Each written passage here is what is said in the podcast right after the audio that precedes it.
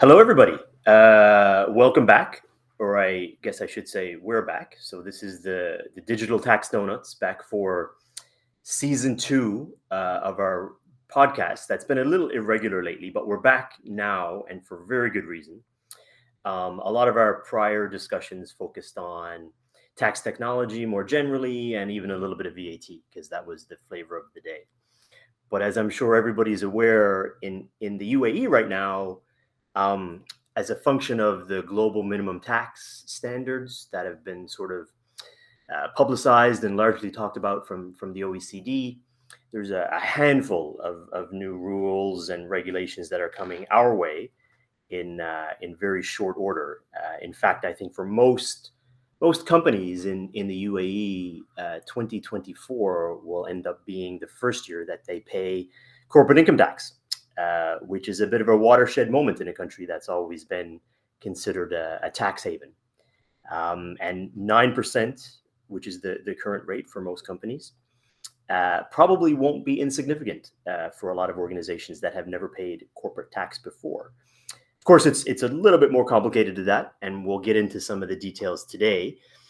There are, of course, transfer pricing elements to that. There are certain exemptions even that some organizations can avail of to hopefully remove themselves from the requirement to pay tax. And of course, there's a lot of talk in the region and in the country about the impact of free trade zones and tax grouping like you see in some other countries. But what we're going to talk about today is not necessarily to give an overview of all those rules. We're going to talk about, as you would expect, what that means to organizations from a digital perspective or from a tax technology perspective. There are a lot of really, really cool and interesting technologies that can be used to leverage corporate income tax and hopefully make organizations make their lives a little bit easier. And I'm joined, this is Jay, by the way, here at PDPC. I'm joined by my colleagues who you'll remember from previous versions, Mustafa, Elliot, and a new addition, Nikki, who joined us since we had our last podcast. So we're just going to talk pretty generally for the next little bit on corporate income tax in the UAE and what it means from a technology perspective. So maybe to get things rolling, Elliot, this is your third or fourth tax implementation that you've lived through. How do you see this one being a little bit different than the ones you've seen before, or maybe more of the same? Yeah, afternoon. I think my face would say there's been more than 4 or 5 tax implementations that I've worked through. Normally, I've gone through VAT implementations. They followed a very similar pattern to what we're facing with corporate income tax. But I think the key difference for corporate income tax is that while some of the concepts will be familiar, we talk about thresholds, we talk about potential grouping of companies, we talk about the treatment of free zones, and all of this is similar language you've used before. There's now different rules to be applied. But with corporate income tax, you don't just look at it on a transactional basis. You look at a far broader remit of what it possibly means. So now you have transfer pricing become very important. And we have lots of people who have joined some transfer pricing to trouble us and understand their concepts. We also have a concept of tax accounting, which we understand enough to know that it's incredibly difficult, but not enough to know of how it's to be treated. So we have a far broader team that are going out to clients and helping them solve these problems. And this, I think, is going to be the big challenge, the breadth of people and the size of the projects to get people ready. And of course, on our behalf, we're very lucky that we've been joined by Nikki, who's come across from the Netherlands. And her focus has been CIT for all of our adult life, as young as she is. And that very much helps us be able to tackle these questions we're receiving from clients. So, Nikki, how do you see this playing out over the next 18 months, 2 years, 5 years, and what time frame are we looking at? Yeah, so thanks for that, Elliot. That's a great introduction. I mean, it's a little bit difficult to say, right? Because one thing that I know from corporate income taxes in Western Europe is that they're notoriously difficult to predict. Often the law is not based exactly on rules on how they have to be applied. It can be more vaguely applied based on the actual tax position, and you're not sure until a tax authority actually disputes the position that you have submitted. So it's tough to get certainty on those aspects as soon as the tax return is submitted. But it is also a far broader set of data that you'll need in order to actually submit that tax return. There's, of course, the supposed benefit of tax grouping that is very often identified with organizations as possibly presenting a compliance benefit. But from a systems perspective, this is not actually so much of a benefit, as it will take your system a lot of additional functionalities in order to be able to prepare such a group return. So I think, and what you also said about the different tax domains that are involved here, it's not just the preparation of a corporate tax return for one single entity. It's about preparing your income tax position, which will be a part of the provision in your financial statements, eventually sort of transforming that position into a fileable UAE corporate tax return for that one particular entity. And then also possibly the ancillary processes around that for the global minimum tax Pillar 2 reporting, if that is something the organization is subject to. And there's a lot of other processes involved, disclosure forms for transfer pricing purposes. And we haven't even talked about what that would mean for the data gathering during the financial year under review. Yeah. So I think what a lot of organizations are starting to face right now is the fact that this is going to go live 1st of June 2023. It's going to be the first financial year under review, which for most organizations is 1st of January 2024 up till 31st of December 2024. And that means the first return needs to be submitted September of 2025. Mm-hmm. It does seem like that's a long time away from now. But when you think about what you need to have in place before then, right? You need to be able to identify your tax relevant data. You have to start collecting that as of the 1st of January 2024. So that is something you need to have in place. Mm-hmm. So data is one of your key concerns this year before all of that starts happening. Yeah. So let's pause there for a second, because when you talk about data, it does, and I want to come back in a second and talk a little bit about how companies are managing that data from a corporate income tax perspective, what solutions are they using, what systems are available, et cetera. But when you talk about data, I think there's a really key point here. Elliot touched on it to me. When I think about the VAT implementation work, the data was essentially, as Elliot said, transactional level data, right? What you're buying, what you're selling. Most of the systems, upon reflection, most of the systems work that we did a few years ago when VAT was being rolled out here was around billing systems, essentially, right? Transaction mapping, et cetera.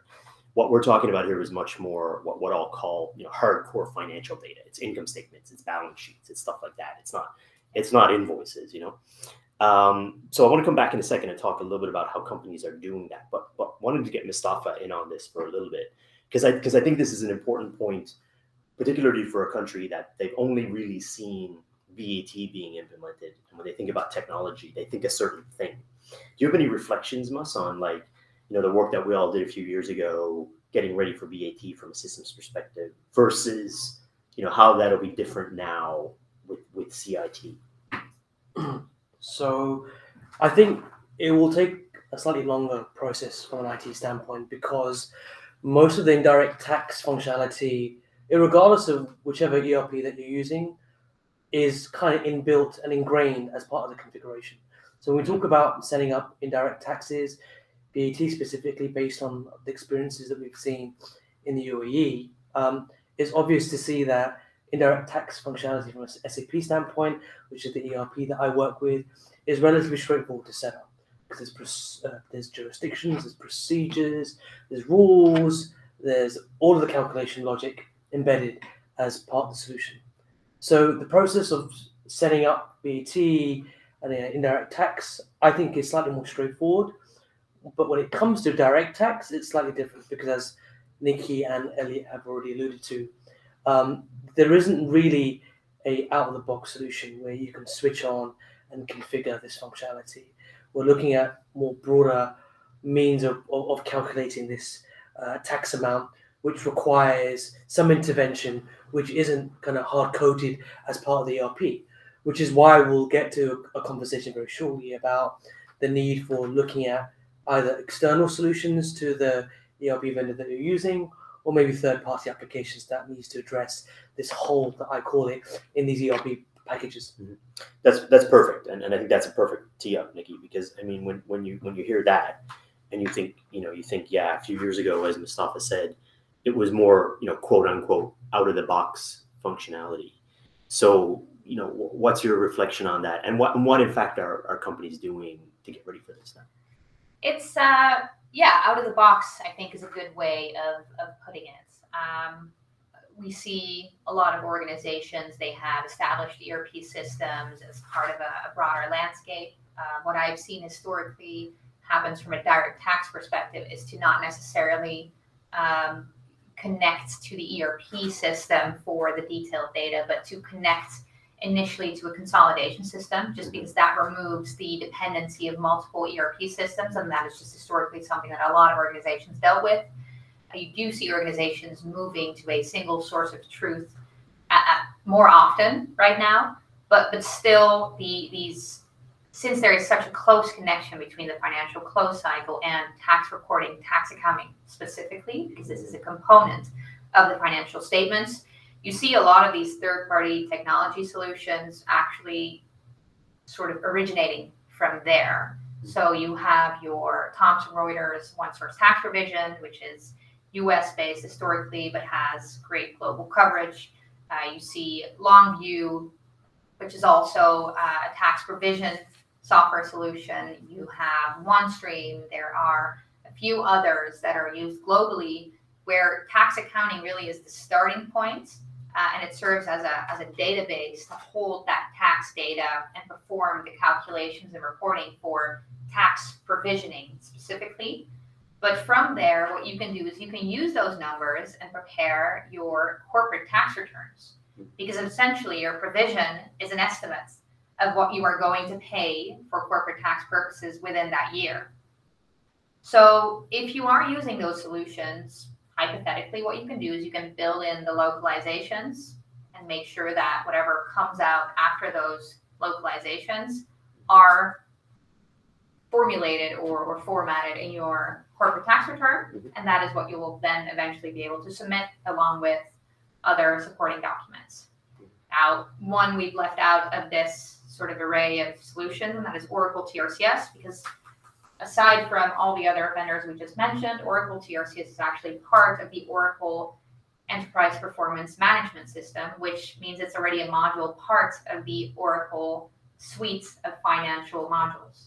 And that is something that especially clients that are already using Oracle products, such as Oracle FCCS, they can activate the Oracle TRCS module and make use of that with the out-of-the-box functionalities for tax accounting purposes that are already ingrained in that. I think that's such a great point, because the question we get asked all the time, and it isn't just about corporate income tax in the UAE, but it was about VAT, and it's generally sometimes even about analytics and dashboarding, et cetera, is should I use the functionality of my current ERP, or at least exhaust the possibility of doing that first before I look to other things?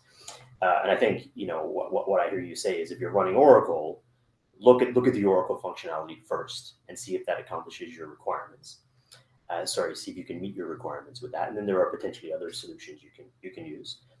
Mustafa, having a lot of breadth in SAP, any reflections on that? Is the story the same from an SAP perspective, or do you think it's maybe a little bit different? Yeah, so this is a good question. To answer that question, you need to understand the history of SAP's enterprise suite of products. SAP came to the game very late when it came to tax. Historically, they've always had a way of handling indirect tax, so VAT specifically. Goes back to the earlier question. But they were very late when it came to developing applications to address direct tax. If you look at the industries that SAP does very strong in, oil and gas and resources being an example, there's been many companies that have struggled to utilize SAP from a configuration standpoint, and they've had to customize and leverage bolt-on third-party solutions. So they haven't historically had a dedicated solution to address these requirements. But having said that, SAP went through a bit of a dynamic shift 4 or 5 years ago. They've tried to address the tax market specifically. They came up with this concept that you know very well now, Jay, which is global tax management, GTM for short. Often very confusing because there is another product in the SAP space that falls under the same acronym, so it confuses a lot of our clients. But this particular product came into play because SAP realized the importance of value of tax and how they haven't addressed that. And GTM isn't a product, it's just a terminology coined for a host of different products. And what they came up with 4 or 5 years ago was the Advanced Compliance Reporting Solution, which was a on-premise solution that would handle compliance, statutory, regulatory, reporting requirements, and that could include CIT. But the extension requirements for that particular product to address CIT was only specialized or localized for certain countries, CIS countries specifically, so Kazakhstan, Russia. So there was a framework in place for that, but not really for the broader CIT countries. There was also document compliance, which has become very, very important, which addresses your electronic invoicing and document retention requirements. That has become very, very popular and important, in particular in the region. And then there was also other kind of solutions specifically around tax services. So they also had their own tax determination engine, SaaS-based in the cloud, but that didn't really go down that well. And they're phasing that out. Now, to go back to your question, can direct tax be handled? This kind of piggybacks off what Nikki said. You have to obviously use a number of things native to the S4 environment, first and foremost. There's this whole element of tax sensitization, and you have to go down to the grassroots and review basically how your tax accounting structures are handled. There is this notion of basically using the universal journal to determine the types of ledgers that you have in place. Just like in Oracle, there are normal and special ledger accounts. You have to start from the ground upwards. But then when it comes to the more downstream element of basically driving how your schedules look like and ultimately designing how the returns should look like after the calculations are done, then there are a number of options that you can use. I would echo what Nikki said about using some of the kind of existing consolidation solutions. BPC in particular is a very old legacy-based solution that will be eventually kind of left obsolete by SAP because they're not going to maintain that in the longer run. But there are other products. So SAP has their own version of EPM products similar to Oracle. There is this solution called PAPM, Profitability and Performance Management, which is an EPM product, just been rebranded under that new acronym. That can address a lot of these particular new requirements. But it's important to note that these are not dedicated SAP products. So they're designed to do things that a direct tax solution could do, but under a guise of a different terminology. And before I take a breath and allow you guys to jump on, there are other products as well that can be used to augment what I've already stated. You can use some of the analytical solutions, SAP Analytics Cloud, that could augment some of the reporting requirements. But in order for that to work, you would need to have your data sitting on an S4HANA solution. So clients that are already on an S4HANA environment using the S4HANA database could use SAP. But if you're an ECC customer, it's not likely that you could gauge the benefits of an SAC solution. Sorry, I was going to jump in response because Mustafa is always very erudite and very helpful in explaining to me.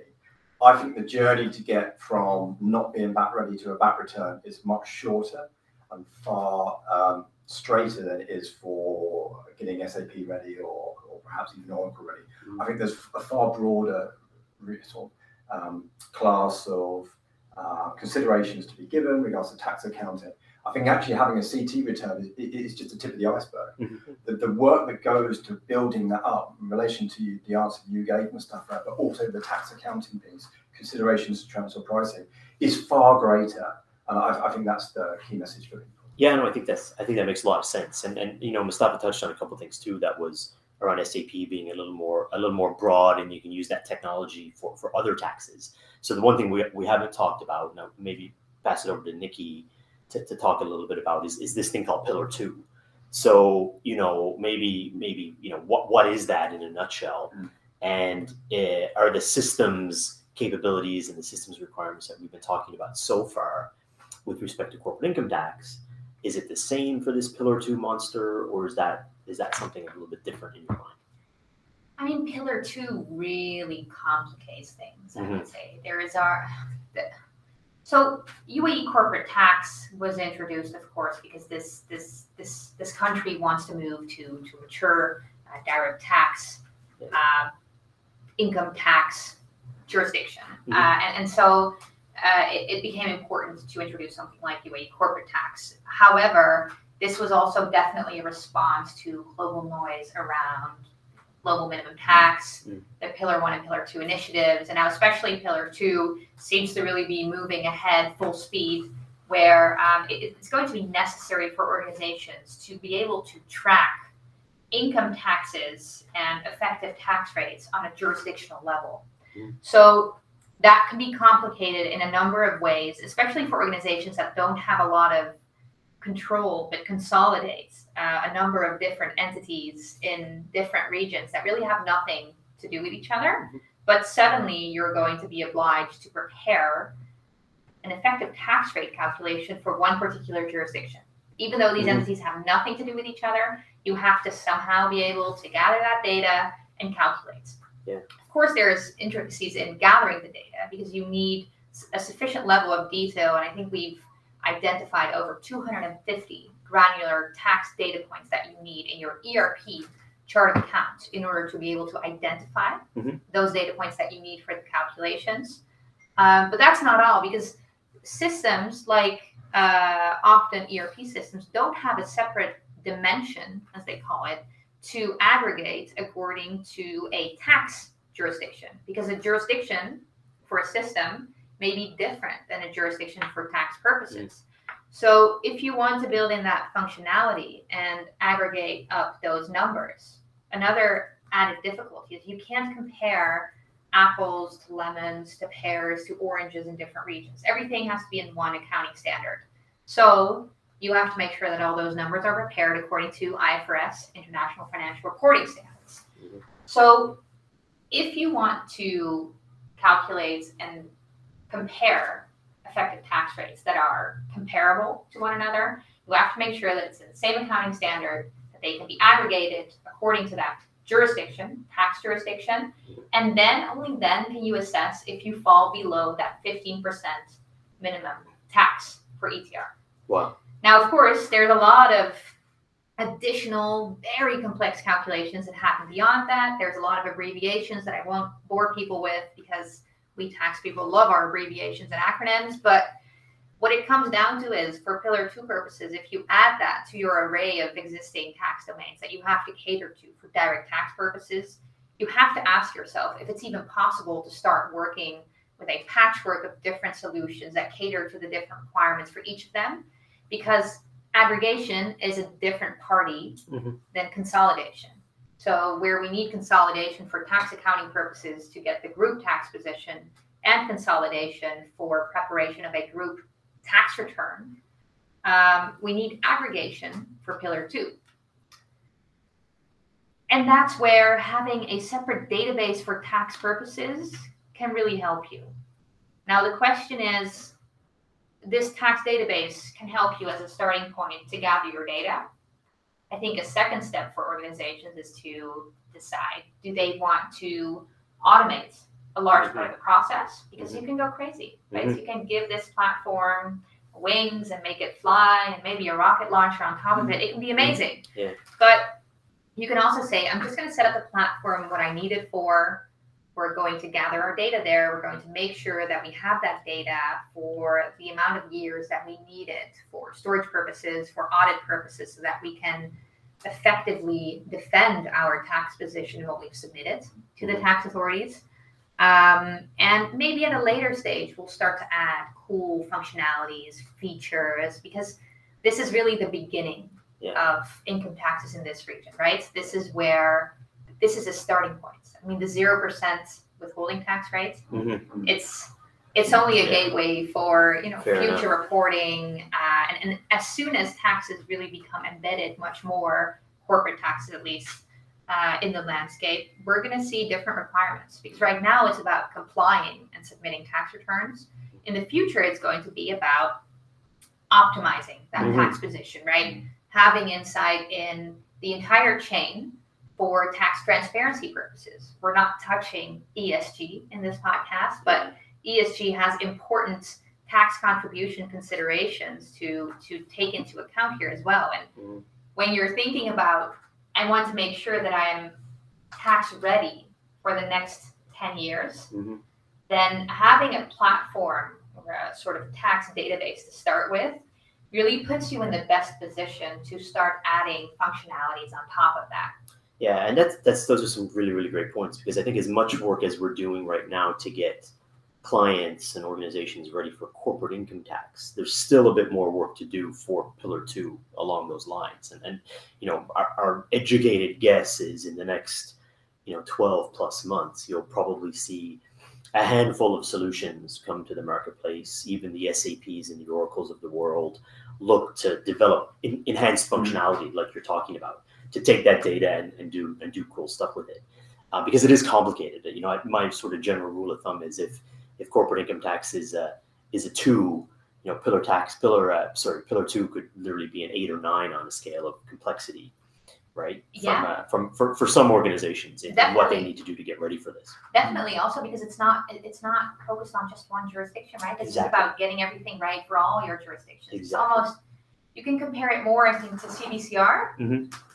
With way more complicated calculations, plus the added difficulty of having to file something and possibly making a payment, top up taxes, and it's very complicated. There's lots to do for sure.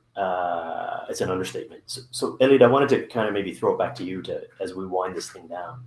We started it saying, 4 or 5 implementations, you've been through, I've been through a few. I've been reflecting a lot lately on the VAT implementation in the UAE and in Saudi and in Bahrain and even Oman a little while ago. Qatar and who knows, maybe Kuwait still on the horizon. But when you think about this and you think the lessons learned in this region, in all those countries from implementing VAT, and you're somebody listening to this podcast today, you're hearing us talk about corporate income tax, Pillar 2, and all the systems readiness perspectives. Some organizations, it could give them a little bit of pause and sort of scare them a little bit. What do you think that the next steps are? What should companies do now to get ready for this tax and the requirements coming up in the next little bit? I think there's a few things that jump out at me. And first of all, the time to change an organization to deliver a project or to make the requisite changes to be ready for corporate income tax and VEPs will be a finite amount of time, and you'll know your organization. So you're going to have a period of time in which you need to make those changes. And we have a finite window left in which to make those changes. So you either do it before the end of this year, which I think would be optimal to ensure you can start tracking certain domains such as depreciation and expenses. I think that would be ideal to finish before the end of the calendar year. The other factor you need to consider is it's all very well saying to IT, get me ready for corporate income tax. But you have to bear in mind these IT teams tend to be stretched already. Their calendars are mapped out years in advance. So you need to start factoring their availability, taxes availability, finance availability. And the third key point is this is a very broad engagement. It's a very broad change because it's not just VAT as a narrow field looking at transactions. You will have a raft of PwC people appear at your doorstep with a number of different streams all trying to make the relevant changes because it cuts across so many.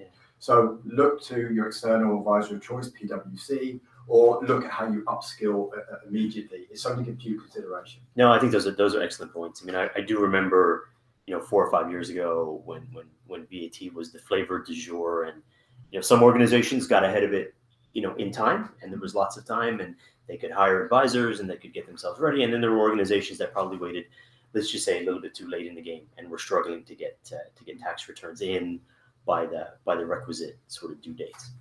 Well, look, on that note, we'll probably take a pause. We will be back for a second edition of this conversation as time progresses and update everybody on the progress being made and sort of tips and tracks on what we're seeing as the corporate income tax journey and the Pillar 2 journey unfolds in the UAE and across the region. But for now, from Dubai, we're the Donuts, and we're signing off. Thanks, everyone. See you.